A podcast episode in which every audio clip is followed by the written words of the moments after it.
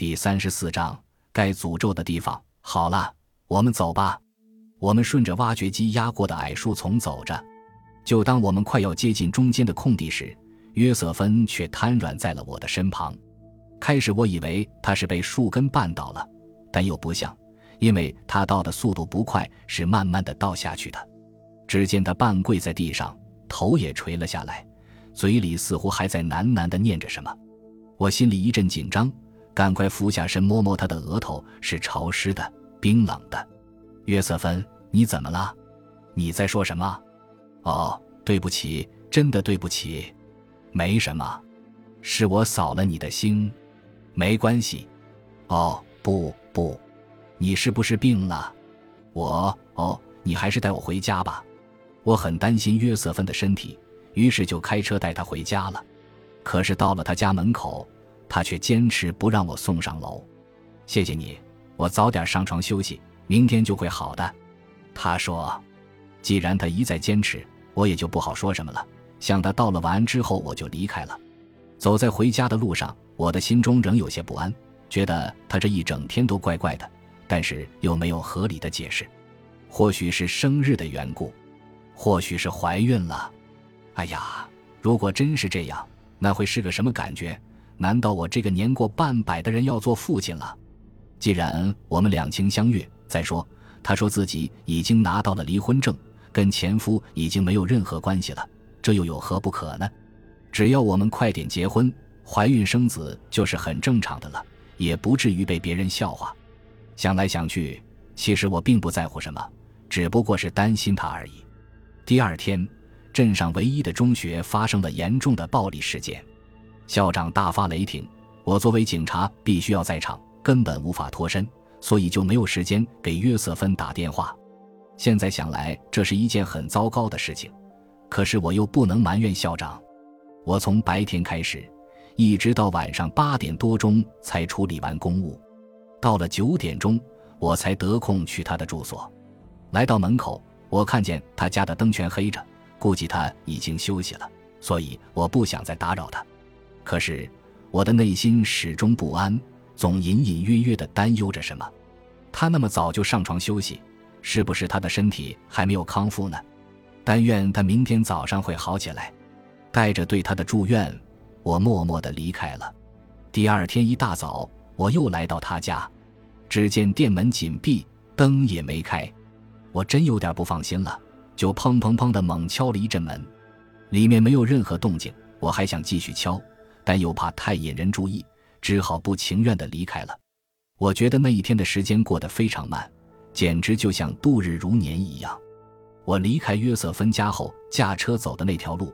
也是我和他常去红磨坊酒店的那条路，在这条路上曾经发生过一起恶性事件，有一位老妇人被歹徒殴打致死，歹徒将她身上的钱财劫掠一空后，竟然残忍地把她的尸体抛在小镇的路上。所以，当我再次走在那条路上时，心中十分痛苦。我想，今后除非是公务，否则我绝不会开车再走这条路了。晚上。当我下班回到住处后，才看到约瑟芬留给我的一封信。我迫不及待地打开信，只见信纸上还有泪水滴过的痕迹。他写道：“我的心碎了，我已经走了，那与你无关。我只希望你不要太难过。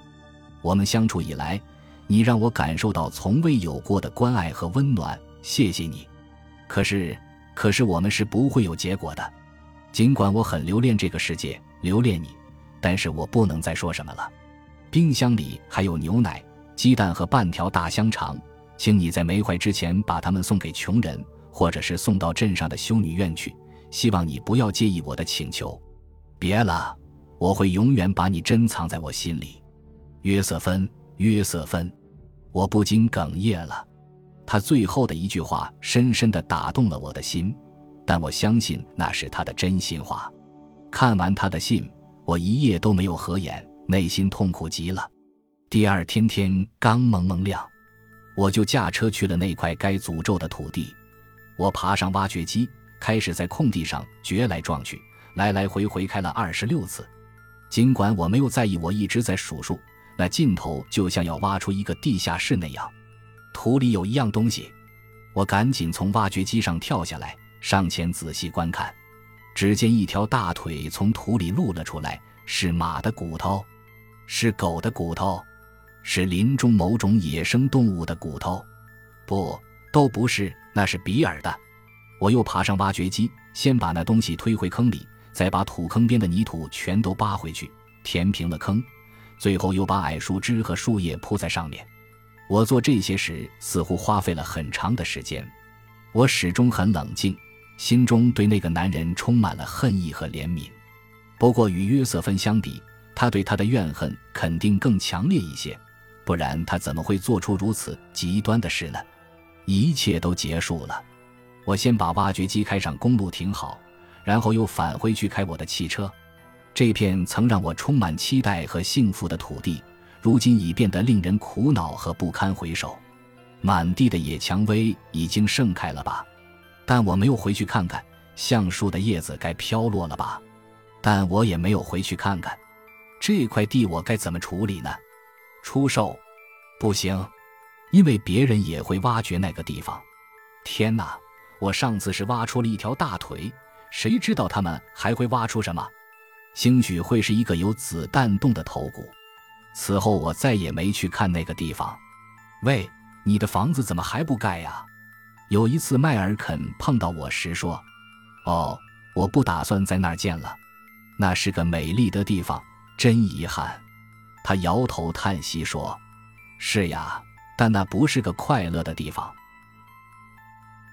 感谢您的收听，喜欢别忘了订阅加关注，主页有更多精彩内容。